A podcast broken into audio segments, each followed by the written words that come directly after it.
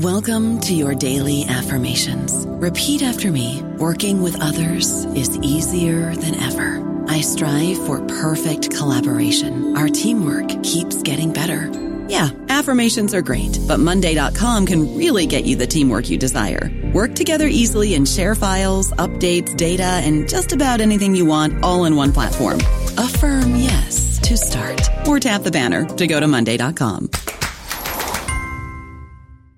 Judy was boring. Hello. Then Judy discovered ChumbaCasino.com. It's my little escape. Now Judy's the life of the party. Oh, baby, Mama's bringing home the bacon. Whoa, take it easy, Judy. The Chumba life is for everybody. So go to ChumbaCasino.com and play over 100 casino style games. Join today and play for free for your chance to redeem some serious prizes.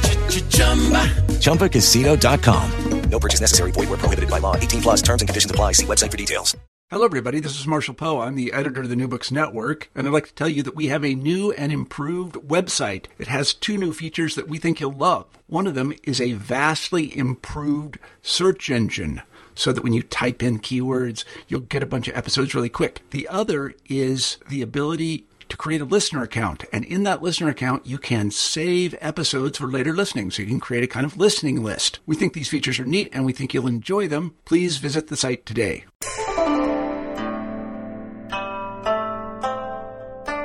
I'm Carla Nappi, and this is New Books in East Asian Studies. Welcome and thanks for joining us again. I just got off the Skype phone with Hideaki Fujiki to talk with him about his new book, Making Personas Transnational Film Stardom in Modern Japan. This came out with the Harvard University Asia Center in 2013. Now, as you'll hear over the um, course of the interview to come, this is a book that is simultaneously a contribution to how we understand modern Japan and stardom specifically, and also how we understand modernity as a kind of transnational process of co production. And so the book takes us through successively a number of case studies, a number of different kinds of contexts, different forms of the circulation of images and discourse that lead us through a transition in the way that Japanese stardom was conceived from an early case um, where the film stars are sort of these these figures called benshi who with their bodies and their voices physically narrate um, and guide readers through what at that time were silent films to the end of the story where we have figures like Mary Pickford and Clara Bow in addition to the emergence of some colonially modern film stars and some Japanese film stars who embody a completely different way of being an embodied vocal um, imaged discursive star.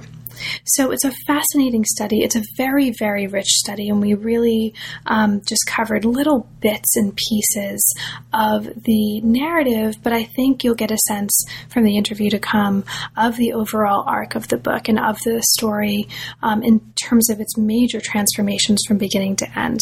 So if you are a film buff, if you're interested in the history of film and cinema, and if you're interested in um, simply the sort of history and conceptual study of modernity, or if you just really like um, histories of Japan, this is a book for you. So I hope you have a chance to pick up a copy of the book and read through it, and I hope you enjoy the interview to come. Thanks very much for listening. I'm here to talk with Hideaki Fujiki about his new book, Making Personas Transnational Film Stardom in Modern Japan. Welcome to New Books in East Asian Studies, Hideaki, and thanks very much for navigating this really tricky time difference with me and for making time to talk with me about a book that I really enjoyed. So thanks for being here with me. Thank you. Thank you for your interest in uh, my book. And uh, it's great pleasure to be here and to talk about my book. Thank you. My pleasure. So, Hideaki, could you start us off by saying just a little bit about your background and specifically, how did you come to decide to work on the history of modern Japan? Mm.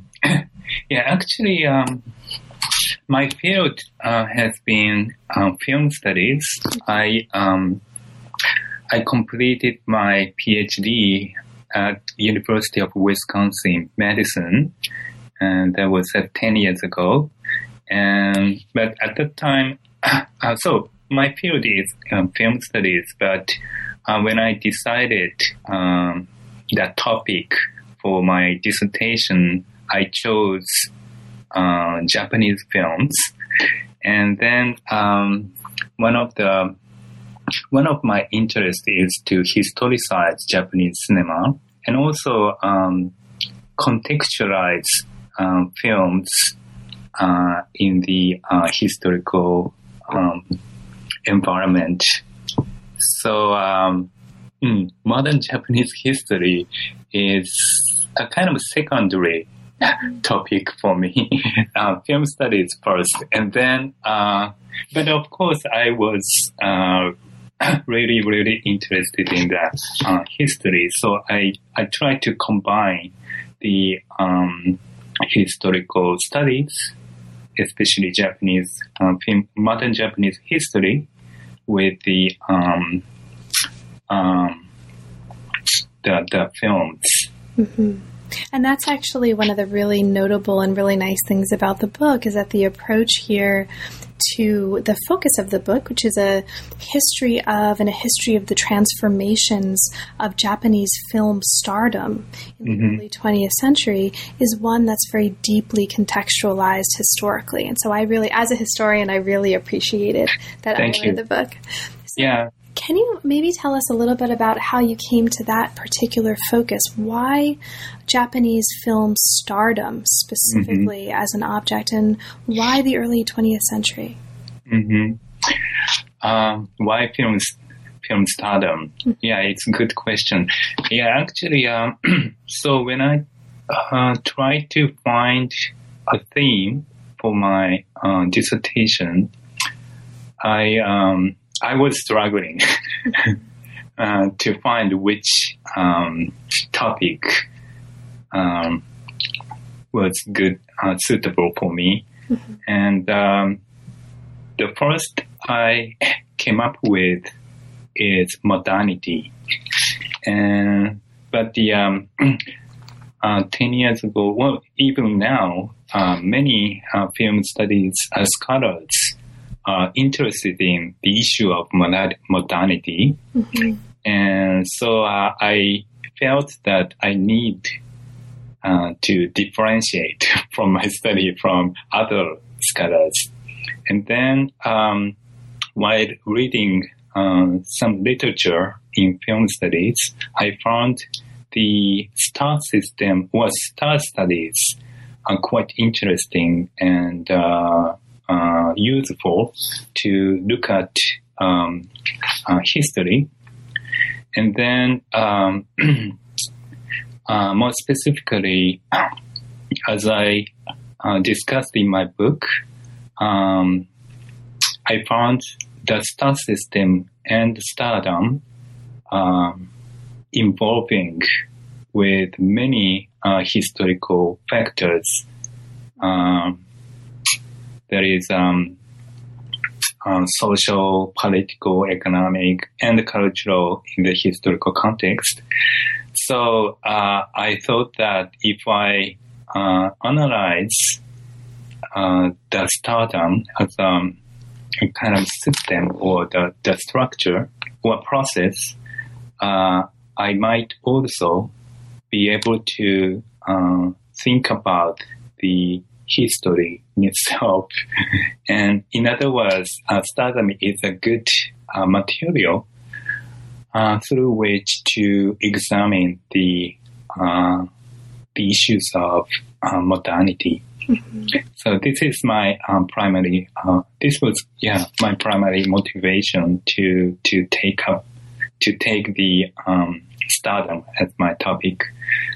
Great, thank you.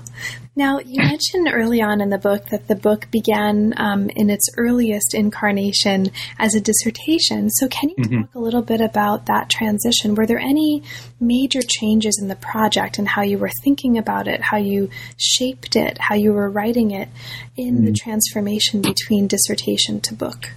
Mm. Basically, uh, my book is based on the dissertation, and um, mm, I didn't change. I, actually, I didn't make a major change from my dissertation, and but the um, I I tried to shape up um, many aspects of the dissertation to to uh, publish publish it as a book, and um, because I I have taught I have uh, I have been teaching in Japan um, I have had many opportunities to write um, in Japanese instead of English. Mm-hmm. And so some of the parts of this book have been uh, published in Japanese. And actually, the uh, I first wrote um, the, the, the, the original book in Japanese. Oh. yeah.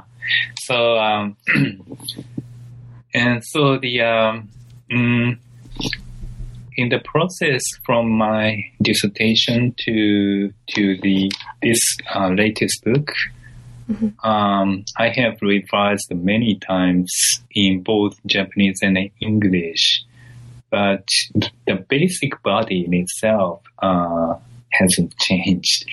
Probably the introduction has dramatically changed. I, I try to um, to uh, to show a wider perspective, wider uh, theoretical perspective mm-hmm.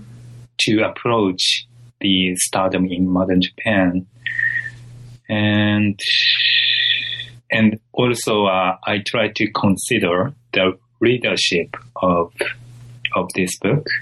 So um, the yeah, of course, um, many dissertation uh, assumes the quite narrow readers, right? Mm-hmm. So the um, at this point, I have tried to change, but otherwise, mm, basically the same in terms of the body. Yeah. so the the introduction of the book lays out some of the major um, kind of conceptual and theoretical frameworks mm-hmm. that the rest of the book is going to build on and assume. And so we've already talked a little bit about um, the approach being very deeply historical. Um, you mm-hmm. also talk here in the introduction about the importance of using modernity as a kind of mm-hmm. analytic framework, and we'll talk That's a little right. bit, yeah, about that. Can you um, maybe open by talking a little bit about that. In what ways, for you, is it important to use modernity as an analytic frame in the book? And perhaps how does your approach to mm. modernity here um, importantly differ from some other approaches to modernity in modern Japan? Mm. yeah, that's a very, very important question. Sorry. Um, maybe uh, we it would be um, yeah it would be uh, helpful for us to understand this uh, this issue. Mm-hmm.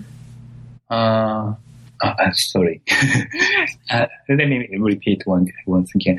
Um, so the um, yeah, it would be helpful to to compare the uh, modernity approach mm-hmm. with the um, nation state approach, maybe we can say.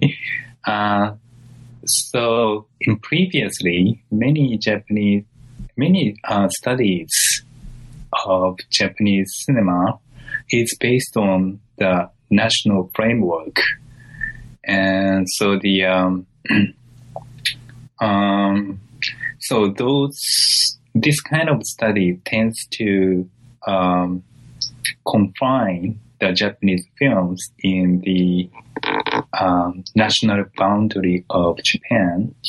And in other words, uh, they tend to um, look over the um, the relationship uh, between Japan or Japanese films and um, films and films abroad or uh, um, other countries or other areas. Mm-hmm. Mm-hmm. So modernity, I thought, um, could help us to uh, look at Japanese cinema not uh, simply as national cinema, but uh, to to look at the interactions um, between Japanese context and global context. So, and also um, modernity or the uh, the level of modernizations are uh, different, vary uh, depending on the regions or areas or uh, nation. So such kind of um, imbalance or mm, unevenness uh, can be observed through the lens of modernity. So this is a um, basic idea. Mm-hmm. I try to use the concept of modernity, You know. Thank you so much. And one of the really striking things about the book is that it does take a very explicitly transnational approach. Mm-hmm. And it's transnational not in the way that would propose um, a, a, kind of um, simplistic American, for example, influence that was passively accepted or dealt with mm-hmm. by Japan and Japanese mm-hmm. audiences, but rather a very active co production and a very active fashioning of this very transnational modern film culture um, mm-hmm. in a mm-hmm. way that uh, really um, was not reducible to a kind of east west binary or mm. a west Japan binary. So that's one of the really wonderful and very striking things, I think. Thank you very much. Yeah, this is one of the um, important points I wanted to to make. Yeah. Well, that's really clear. So I think well done. Thank you very much. Yeah. So after we move from the introduction, we get into a series of four parts of the book that each treat a particular aspect of the development of film stardom and the film star system as it emerged and changed from about the 1910s through the 1940s. So, the mm-hmm. first part of the book looks at early Japanese film stars, and it mm-hmm. focuses mainly on Benshi. Am I pronouncing that correctly? Yes. Benshi, great. Um, Benshi, and on a particular figure, um, a particular Japanese film actor as well. So the first chapter sets the stage, and, and I, um, I'm going to ask you to talk a little bit about this because this really does lay a foundation for a lot of what's to come. So it sets the stage by looking closely at the history of Benshi, and these are Japan's first film stars. So mm-hmm. the idea here is that we need, at least as I understand it, we need to understand this early um, group of film stars in order to understand the character and the importance of the kinds of changes and transformations that come after this, right? So, to, to start us off, can you explain for listeners, um, just kind of briefly introduce who are these Benshi and what's important about their mode of performance that we need to understand to understand their particular mode of stardom? Mm. Yes, who did you say who is? Yeah, who, who, who was who the Benshi? I mean, for for a listener who doesn't, okay. who's never heard this word and kind of knows nothing about this, um, yeah. what did the listener need to know to understand um, okay. how to integrate this into your argument? Yeah, and maybe there are um, some several ways to explain about Benshi. Sure. Uh, okay, so so the Benshi is the a voice performer uh, who is standing uh, on the side of the screen or sitting, sometimes sitting on the uh, side of the screen to give explanation or narration or uh, dialogues uh, for the characters on screen. And mm-hmm. Is it clear? yes, yes, that's, okay. That's totally clear. And so the um, so probably as you know, uh, early cinema, uh, especially uh, in generally uh, before the 1930, uh, most of the uh, films were silent cinema, which means that film in itself didn't have sound but um, so uh, instead of uh, giving uh, voices or sound uh, through film in itself, uh, someone was accompanied with the screened film uh, gave sounds and uh, uh, voices. So the uh, um, uh, sometimes orchestras uh, played music on the side of the screen, and so Benshi was uh, kind of uh, the person who explained the ongoing uh, moving image.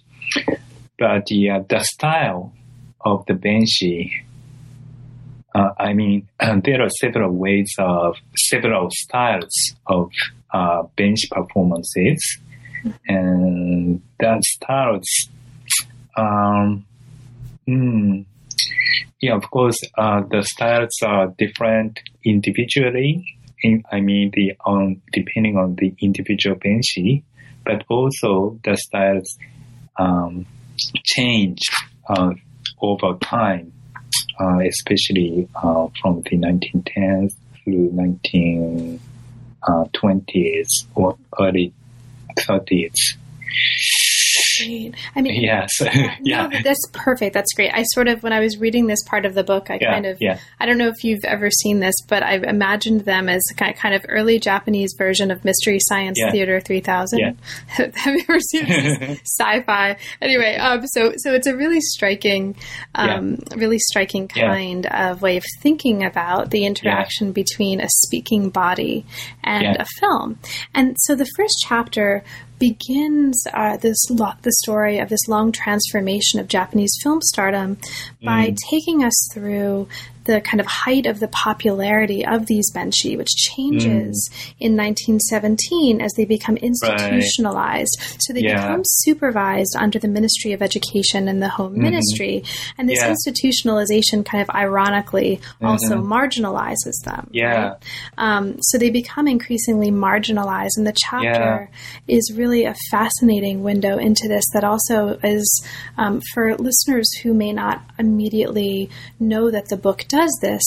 Um, mm-hmm. it's also a really interesting way to approach a history of bodies and mm-hmm. embodiment because you talk mm-hmm. here about the importance of the bodies um, and how they used their bodies to, to Yeah. benshi performance and how this really kind of changes with the arrival of talkies in the 1930s. So after this, we move to a chapter that looks at a particular uh, famous early Japanese film star, and this is Onoe Matsunosuke. Now, he was cast, as you put it, in more than a thousand films, which is kind of a, a number that's kind of, uh, you know, for me, and I'm sure for a lot of listeners, difficult to even conceptualize, you know, acting in more than a thousand films. Yeah. Um, now he becomes a set piece um, through which we understand um, sort of transformations, some important transformations in the sort of early stardom of Japanese film actors. So could you um, could you introduce him for us? What do we need to understand about Onoe uh, Matsunosuke in order to understand why, like his importance to the argument that you're making in this part of the book? Mm. Yeah. so I discussed the Onoe Matsunosuke as the most uh, representative early star, early star, or the star, and the star in early cinema, Japanese early cinema. And so, uh, but he was uh, enormous uh, popularity.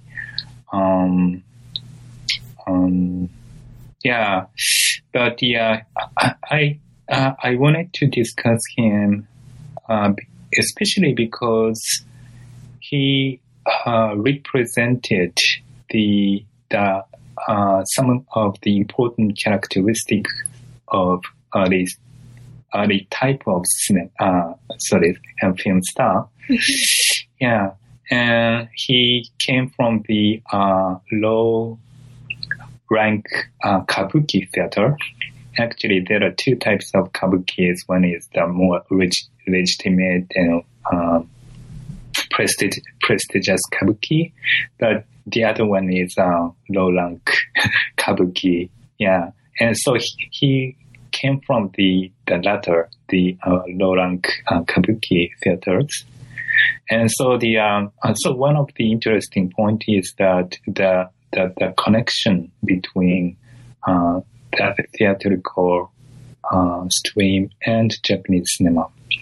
And and uh, early Japanese films were um, strongly uh, connected with theatrical tradition. So uh, Onoe epitomized uh, such connection. Then the uh, so the star, um, some characteristic of the his stardom uh, took over uh, some aspects of uh, theatrical star. So I wanted to highlight this aspect. But on the other hand, he, he was also important in that he mediated the uh, the relationship between theater and uh, films. Uh, he uh, he uh, so he uh, not only was he was not only influenced by the um, theaters, but also he uh, uh, kind of invented the filmic representation or presentation of himself as a star. So uh, we can um, observe the um, interaction or mediation of theater and cinema through looking at him as a star. so, yeah. Great, thank you, and and um, that's really helpful. And the chapter mm-hmm. also talks about a couple of other central themes that I'll just mention for listeners without um, going mm-hmm. into detail, just so that they know it's there. Um, the chapter also talks about in much of the same or in a very similar way to what you just mentioned, this kind of dual persona of the mm-hmm. film star that he embodied, right. right? The sort of a virtuosic persona and also mm-hmm. a great man.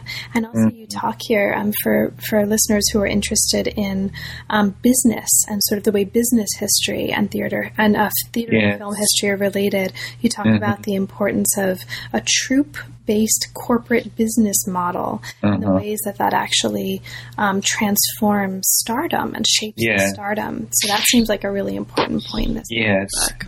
Yeah, exactly. Yes. okay. So after, yeah. Um, mm. so we could talk a whole lot more about that, but I, would like to also like let's get to mm. some of the other parts of the book. Mm. So um, after this first part of the book, we move to part two, and this is a part of the book that analyzes the film stardom of American film actors, mm. images of them, and sort of images become really important in a way we'll talk about in a moment. Images of them gained currency from the mid 1910s, and this chapter looks at that process. Mm-hmm. Now, chapter three takes us into a lot of different aspects of this. It first introduces um, the formation of a, what you call a strategic star system in the U.S., mm-hmm. and then it looks at the ways that the circulation of visual images and also discourses of these American stars in Japan became crucial to their stardom. So mm. you, you, take us into the example of Mary Pickford mm. um, and talk about the sort of how Mary Pickford is taken up and understood as a star and the implications of this for understanding stardom in Japan. So could mm. you maybe talk a little bit about that as a way of kind of helping us understand um, this larger point about circulation of images and discourses, mm. perhaps. Yeah. Actually, there are so many things I want to talk about this. whatever so, you'd like, uh, whatever you'd like to mention, whatever yeah. you find most interesting, that'll be mm, best for us. So the the fundamental, uh, yeah, the most fundamental uh, interest I had is is the um,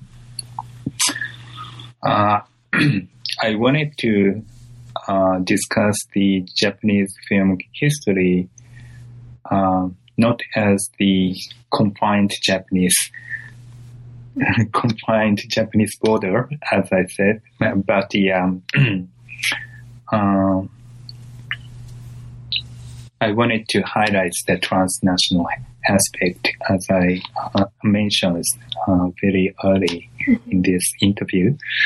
And so the uh, uh, the film, or especially image, um, is not restrained by the language. Uh, every every uh, virtually everybody can share uh, the image uh, beyond the borders, like national border, right?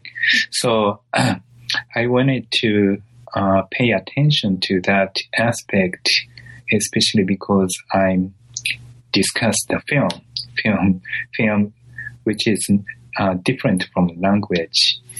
So the um, so one this is the basic uh, assumption I had at that time. So and uh, and in fact, uh, the image circulation of American films or American star was enormously influential in the 1910s and 1920s in Japan, as I described in my book. Mm-hmm. But uh, but this is not so a simple process of circulation, as I also discussed the um, Japanese critics and audiences interpreted and interpreted the circulation of the American films and images and uh, expressed uh, their opinions and uh, feelings in through the publications or uh, magazine, film magazines, for instance. So, so I discussed in my book that uh, these discursive practices are valued or or hmm, make sense of the uh, American films, and so through this process, uh, American film starts uh, enormously influenced the Japanese film history. So this is the basic things I wanted to uh, discuss uh, through these two chapters. Perfect. Thank you so much. Now, one of the things that um, becomes really uh, interesting and really important in this part of the book, in these two chapters, chapter three and chapter 4 Mm-hmm. is that you show us um, by looking at the case of Mary Pickford, by looking um, at the sort of the literary production of some critics like Tanizaki, um, by looking at other kinds of sort of images that emerge out of this, you talk about the way that a new kind of stardom, a new kind of star persona emerges from this transnational co production. This is a persona where the sexuality um, of the stars becomes really important and becomes emphasized. And this becomes a matter of, you know, some debate. Um, so can you maybe talk a little bit about that aspect of what's going on? Because that continues to become important, or continues to be important, rather, throughout the book. This identification or not of the kind of sexuality of stars with their persona and with stardom. Mm. Okay. Um, yeah, maybe um, it'll be easier to to um, to talk about the chapter um, five or six. Um, the chapters uh, in which I discuss the uh, onnagata Sure. okay, and uh, sure. female and uh, and the uh, actresses.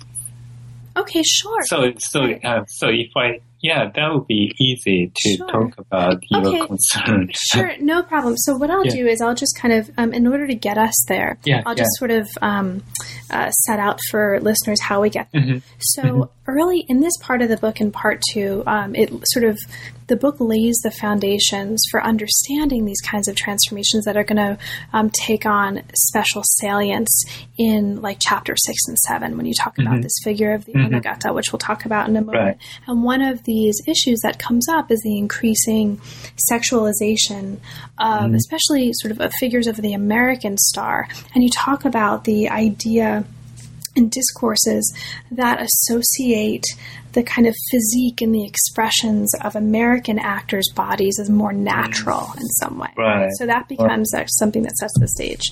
Yeah. Um, then, after a discussion of the kind of um, the cultural values and ideologies um, that co- that go hand in hand with this promotion of American film stardom, the images and discourses thereof, in terms of gender and class and aesthetics in chapter four. This Yeah. then takes us into part three of the book, which is where you're leading us. Um, and part three looks at the ways that this circulation and co-production of um, Japanese and American um, forms of stardom really transforms Japanese film stardom in really mm-hmm. interesting ways in the early 1920s.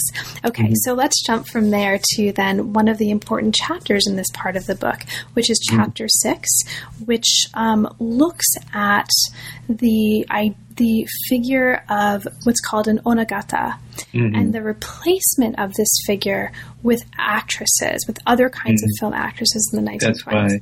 Okay, so now that I've set that up, thank you for your patience. Um, thank you for your patience with my yakking as I do this. Can you, um, for listeners, then, as a way to take us into um, what you want to say about onnagata, can you first perhaps explain um, for listeners who aren't familiar with the term what is Yeah. an onnagata, um, and then sort of um, talk about whatever you want in terms of what you wanted to talk about. okay. Uh, so the onnagata, maybe many of many of the listeners know that onnagata comes from uh, kabuki tradition, and so that is the um, hmm, male actors who plays the female characters or female uh, roles, and so the um, um, yeah since the uh, 17th century, uh, when kabuki was established, uh, kabuki um, used, uh, yeah, kabuki has used the onnagata instead of uh, female uh, actresses. And then the um, Japanese films was influenced by this uh, practice uh, until 1920. So, in other words, in 1920, around 1920, that practice dramatically changed. After 1920 or after 1919, uh, most of the Japanese films uh, began to use uh, uh, actresses instead of onnagata. Yeah, so uh, this is quite a peculiar um, uh, characteristics um, to compare to um, film practices in other countries. And so the uh, but the um, I found the many so many interesting um, phenomena in this transition be, uh, from the onnagata to uh, actresses.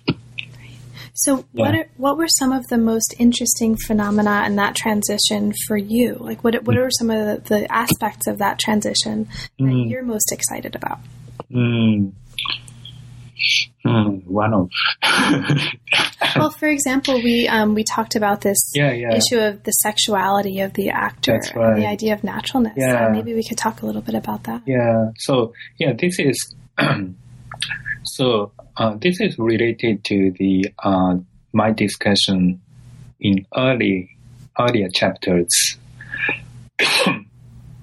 so um, um, so we uh, in this interview we already discussed the uh, influence or circulation of Americans American stars, uh, right? And the critics valued the uh, representation of American stars, and so the uh, the transition between uh, sorry the transition from the onnagata to actresses was uh, inextricably connected to this um, historical um, phenomenon.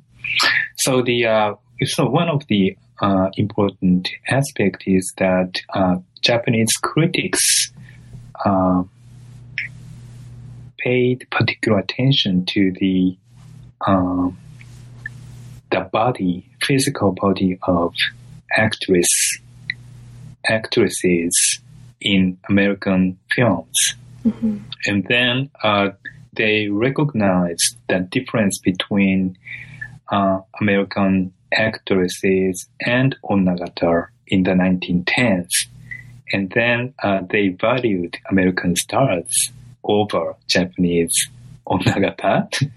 so my basic assumption is that onnagata emphasize onnagata emphasizes uh, more her, his uh, performance uh, than the um, the physique in itself. And then, um, so, but yeah,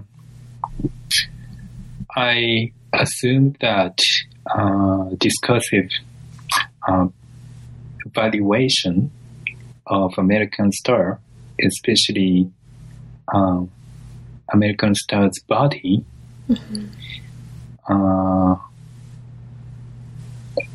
was uh, it was um, powerful to to to to powerful to change the Japanese convention of onnagata to the actress. And this Yeah. is this is actually one of the um, another way that I think the book speaks really productively to a history of bodies. Um, Because one of the things, so early on in the book, and in the third chapter, I think, you make the point that as images and discourses of American stardom start entering into circulating and being kind of transformed in the context of Japan, one of the things that's emphasized is the naturalness of mm. American actors. So when we get to chapter six, um, one of the things that happens, at least, and, and tell me if I've got this totally wrong, right, is that the onnagata, um, who were who had been men who played the roles of women, um, they become less. They they kind of give way to actresses as stars in part because the kind of actress's sexuality is praised as more natural, right? Defined in terms of the coherence between a kind of the sex of the body and the gender of the role being performed. And this really comes from an engagement with this image of the sexuality and naturalness of the American film star. Is that right? Yes, Okay. exactly. Yeah. Thank you. Awesome. Thank you for your no, I mean, thank sum- you. That the Yeah. book is super clear on this, so uh, so you make it easy for me. that that's one of the great things. Yeah. So, but the um, yeah, actually, uh, I try to uh, discuss the complexity of many. Um, I mean, the connection of many um, elements. So, uh, so that's why it's a little bit difficult to to to explain it uh, No, I think for you're a short term. So one one of the other things that um, before we move to the last part of the book, I just want to make sure we we at least mention one of the other really important things that this third part of the book does, and that is um, you take us into a cinema company, and you show us in the fifth chapter the ways that this kind of restructuring of or this transformation of Japanese film stardom is not just about the circulation of discourses and mm-hmm. images, but it's mm-hmm. also about a deep structural change in mm-hmm. terms of the institutions of film and the institutions of Yeah. film stardom. So, um, this is you, you talk about various aspects of this in the fifth chapter. You talk about the Shochiku Kinema Company um, and the, the ways that they really restructured the system in which actors were training um, and performing and being exploited. Um, do you want to maybe mention um, wh- what are the most for you important or interesting elements of that part of the story that you would want to share with listeners? Mm. Yeah. Um, yeah, as you mentioned, the uh, the Japanese industry dramatically uh, changed in 1920, around 1920, and um, uh, why change? Uh, uh, no, no. Um, it's important to to look at uh, in what ways the Japanese industry changed. Um, it's a little bit difficult to to dis, to to explain about it in a short term, but time. But the um, um, mm, uh, Like for simply said, yeah, simply Yeah, Uh, you, um, yeah. you talk about um, the importance, for example, of actors being ranked um, according to how popular they were, how senior they were, right? And how yes, of, um, yeah, So, is there anything like Okay. that that you feel like is, is Yeah. really important for listeners to understand? yeah. Probably the way of managing uh, actors actors uh, changed at that time. So the new so new companies like uh, Shochiku and Kokkatsu and Taikatsu emerged in 1928. So these new companies uh, explored a new way of uh, managing uh, actors, and this is uh, greatly influenced by the uh, American film industry or company, and because uh, some executive members of these uh, companies traveled to the United States to and to to uh, visit some studios, and so the mm, there are many aspects, but one of the important aspects is that uh, in the 1910s, when Onoe Matsunosuke was a distinguished uh, film star, uh, the number of uh, actors were much more limited, much more small number of uh, actresses um, played for um, films. But the uh, after nine, yeah, since 1920, uh, new companies attempted to hire uh, more uh, higher number of actors and actresses, and then um, they hierarchized uh, film actresses in terms of their popularity. And that popularity is based on the consumption of films and the film, film stars, right? And uh, as I discussed in earlier chapters, Onoe Matsunosuke uh, took over the tradition of kabuki, and the kabuki actors, club, kabuki actors' ranking was not necessarily uh, based on their popularities, but also the um, um, how can I say? Uh, I forgot the term I used, but um, yeah, the special way of ranking uh, based on the uh, the age or skills or or mm, mm, the career Sure. right? And so this was not necessarily based on the um, the, the popularity or or capitalist way of um, evaluating the actors. So so in that way, the new companies try to manage on the basis of say maybe a capitalist principle more more ex- more explicitly and this is um, mm, one of the important points I, I, I tried to make uh, in this chapter. Yeah. That's that's great. Um, I'm really glad you brought that up because that also um, that becomes a really important theme for this part of the book, and you, and elsewhere in the same chapter, um, in the in a discussion of the kind of theorization and a new kind of theorization of film and acting by a director, Murata Minoru. You talk about the idea of actors um, being instruments, so an actor's body being like a musical instrument. And this part of the book, I mean, I think in concert with this emergence of a capitalist discourse that's infusing what's happening here, actors become not only instruments to be exploited, but they Mm. also become commodities.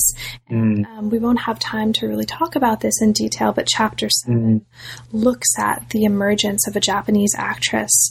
Um, uh, Kurishima Sumiko, in particular, right, as an example of the commodif- commodif- commoditization, the Yeah. commodification, commodification. Sorry, see, Yeah. I, I can't speak English. okay. The commodification mm. of Japanese actresses in mm. the context of the rise of a consumer Yeah. society. So that becomes mm-hmm. actually a really important part of the book. Mm-hmm. A kind of Yeah. labor history and consumer history is, a, That's also right. an important part of what's happening here. Yeah.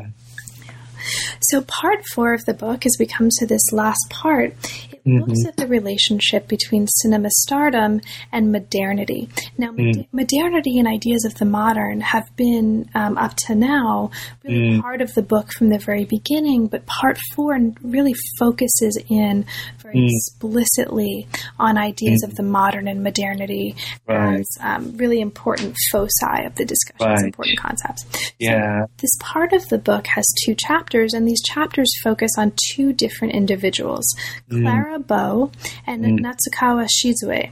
Mm. And it uses these cases to look at how film stardom involved the phenomenon of the modern. Both figures are explicitly associated with the language of the modern here. Mm. Now, both figures, um, Clara Bow and Natsukawa Shizue, both figures are modern girls and modern actresses, but they're mm-hmm. very different ways of being modern actresses in very Right. different ways. So this really, I think, productively um, breaks apart what mm-hmm. some other studies treat as a kind of a fairly coherent and a fairly unproblematic single mm-hmm. category of the modern girl. Right here, we have very different ways of being modern girl.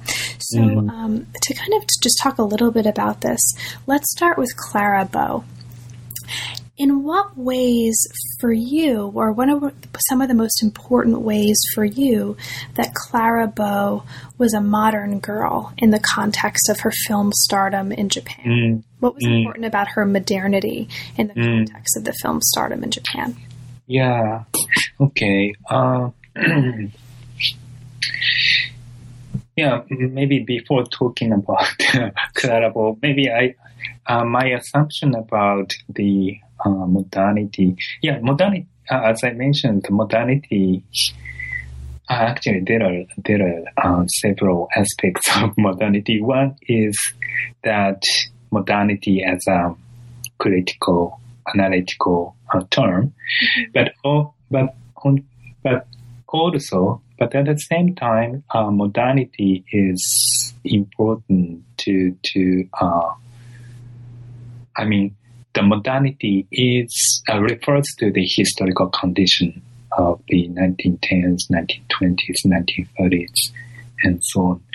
And so the uh, my assumption, my uh, very fundamental assumption is that modernity is multi-layered. Many different kinds of aspects are interrelated um, in in this term, right? And so Clara Bow is is uh, didn't represent all aspects of modernity. I don't. I, I so I assume, but uh, but as I mentioned, the um, uh, the critical discourse or fun discourse of the time identified Clara Bow as a representative figure of modernity, and they used the uh, word modern or modern girl. And so, in that sense, um, uh, uh, it was a very important figure to to uh, epitomize the modernity. But again, I I also, but yeah, uh, in my book, I also assume that uh, the star like Kurishima Sumiko, who is, who was not referred to with the word modern, also um, epitomize the some aspect of modernity. So, in that sense, uh, uh, Clara Bow was the single important figure, and uh, and then. Um, what was your question? Sorry. Sure. No, no, this, this, is great. This is actually um, I, you, have I, answered it. Yeah, yeah no, it's I, great. Yeah, Um, I thought that I needed to to um, clarify my assumption about yeah modernity. So, and then the uh, Clabo. Um, What's the question Right. about So, so Clabo? Clara Yeah. Um, so what I'm actually interested in bringing out for listeners here is the way that Clara Bow and Natsukawa Shizue Mm-hmm. both represented modern girls, but did so very differently. So in chapter That's why. Right. So in chapter eight, um, you talk about Clara Bow being associated with the, the discourse of the modern girl in a very particular Yeah. way. She's a fla- she's associated with flappers. Um, Yes. The characters she plays are very sexualized. She's very controversially modern. I think is the phrase. In contrast, um, Natsuka Shizue is not controversially modern. She's respectably modern. So she's right. also a modern girl, but she's a modern girl in a very different way than Clara Bow. So maybe, um, can you perhaps talk about, um, for you, what are some of the most important ways that Natsukawa Shizue differed from the modernity or the modern girlness of Clara Yeah. Bow, um, and, and, and what's important for us to understand about that in order to understand the larger arguments that you're making in this part of the book? Yeah, thank you. Um, so the uh, hmm, I assume, yeah, I suppose that uh, general uh, image of modern girl is um, mm, how can I say it's uh, controversial and uh, uh, misch- mischievous Mm-hmm. right? And but but I try to uh, more closely examine that kind of characteristic of modern cars. and then I wanted to discuss the um, uh, various different aspects the uh, m- modern girls or the image of modern girls involved at that time. And so, as you mentioned, the um, on the one hand, um, there were there was a type of modern girl like Clara Bow, who was targeted as the controversial figure, but on the other hand, uh, some uh, actresses who were also called modern girls um, represented quite different uh, meaning uh, from the Clara Bow. Uh, the, the uh, modern girls who are controversial. So uh, I wanted to highlight these contrast uh, images in uh, modern girl. In other words, uh, um, hmm, maybe uh, there are two two levels. Uh, there are different types of modern girls at that time. Uh, by the way, the modern girls were not modern girls were uh, not necessarily the um, concrete uh, uh, people. I mean, can I say? Uh, uh, they were uh, discursively constructed, and so the number of the modern girls in in reality was quite small, I think. But the um, through the um, print and yeah, through the uh, magazines and newspapers, other print materials.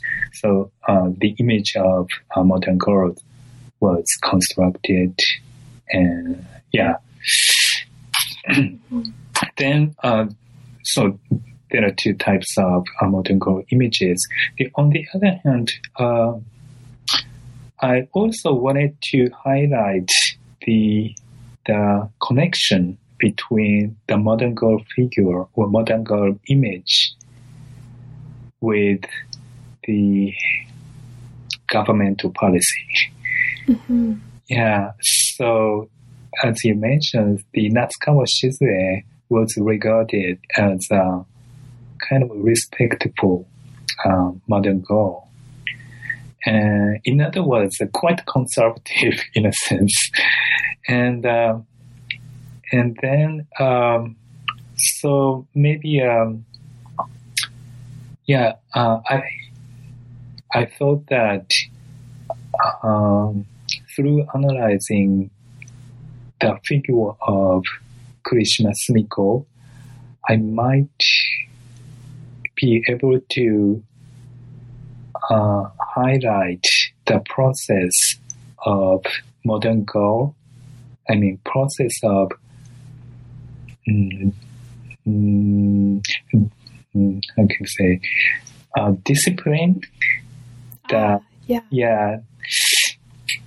Mm, Yeah. I, The- well, sorry, okay, so No, no, the image, yeah, the image of the uh, modern girl um,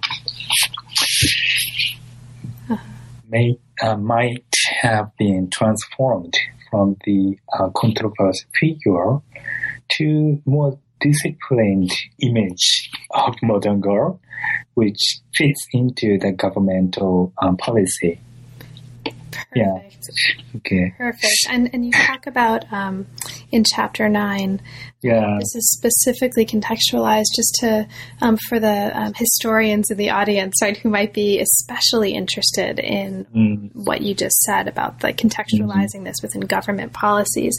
He talks specifically about this um, emergence of this respectably modern girl, and for uh, in the case of Natsukawa Shizue, in the context of a rise of consumerism, a kind of fashion or a vogue for Marxism, and kind of nationalistic aspirations, and this kind of the the figure of the nation or the nation state and its connection with stardom. Um, so that the connection rather between the nation, stardom, politics, um, nationalism, this comes to a head really in the conclusion. So as we come to the end of the book and we come to the conclusion of our conversation, and, I, and I'm sorry, actually, I'm sorry that we're already at the conclusion because this is such a fascinating book. But you bring us from this figure of the respectably modern girl in this very nationalistic context in chapter nine, and bring us out into um, kind of a larger study or a more focused study of a figure who actually began the book. Although we didn't talk about her yet, but we'll talk about her now. And this is the case of the actress Ri Koran, um, who's actually a Chinese actress, Li Xianglan. Mm, And she becomes really popular in 1939. And you talk mm-hmm. about the emergence of her stardom in the mm. context of colonial modernity. So mm-hmm. by the end of the book, we have a specifically colonial context for mm-hmm. this um, modern stardom in a way that I think really opens the study out potentially into lots of really fascinating directions that it could go from there. So, Thank you. Hideaki, Yeah. uh, thank you Yeah. so much for making the time to talk with me today. I, I'm sure listeners um, already have a sense of how fascinating the book is, and also probably of how much there is in the book. Now, we only barely scratched the surface of what's a very, very rich study, and there's a lot that we didn't have a chance to talk about. Is there anything in particular that we didn't have a chance to talk about, um, but that you feel is important to mention for listeners, and, and maybe especially for listeners who haven't yet had a chance to read the book? Mm. Yeah. Um, okay. there are so many things I I want to talk about, and um, mm, okay. Yeah. So base. Mm, so as we have talked, uh, modernity is the one of the most important uh, aspect in this book, and and also I try to uh, highlight the um, many different aspects or dimensions of modernity. And then, as you mentioned, the I refer to the colonial modernity in the conclusion. Um, maybe I I uh, I should clarify this point. Sure. Um, so um, mm, so from the um, chapter the first chapter through the last chapter, I didn't uh, discuss uh, colonial modernity uh, so much. And by colonial modernity, I mean that, um, especially I mean that um, during, mm, yeah, before the World War II and during the World War II, uh, Japan was a kind of empire to to to colonize Korea and uh, Taiwan and semi and other uh, Hokkaido, Okinawa, and also semi-colonize the uh, northern uh, China and uh, Southeast Asia, right? And then I wanted to take this issue for my study of uh, film stardom, but I didn't, I couldn't uh, take pages for this uh, matter in my book. But um, one of the reasons I didn't uh, dis- discuss um, this matter in this book uh, is because um,